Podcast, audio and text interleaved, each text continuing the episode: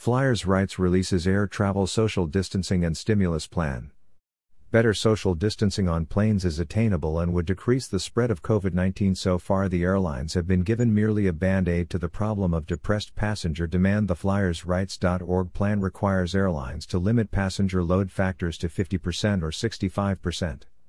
FlyersRights.org released its air travel social distancing and stimulus plan in response to President Biden's executive order calling on federal agencies to explore and implement additional COVID 19 mitigation measures in air travel.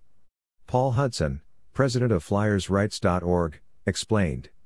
The purpose of the social distancing and stimulus plan is to increase passenger confidence in the safety of air travel by actually increasing the safety of air travel.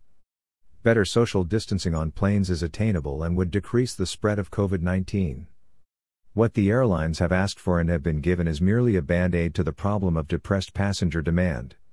The FlyersRights.org plan requires airlines to limit passenger load factors to 50% or 65%. The federal government would purchase a sufficient number of seats, and keep them unoccupied, to enable airlines to operate at a profit generating 80% passenger load factor. In return, the federal government would get back a percentage of seats in the future for federal government employee travel. Throughout the pandemic, airlines have kept passenger load factors around 46% to 52% while increasing the number of flights offered, according to the Bureau of Transportation Statistics. Many passengers see the horror stories of full flights and decide to not risk traveling, Paul Hudson noted. If passengers were guaranteed their flight would not be more than 50% or 65% full, more people would travel.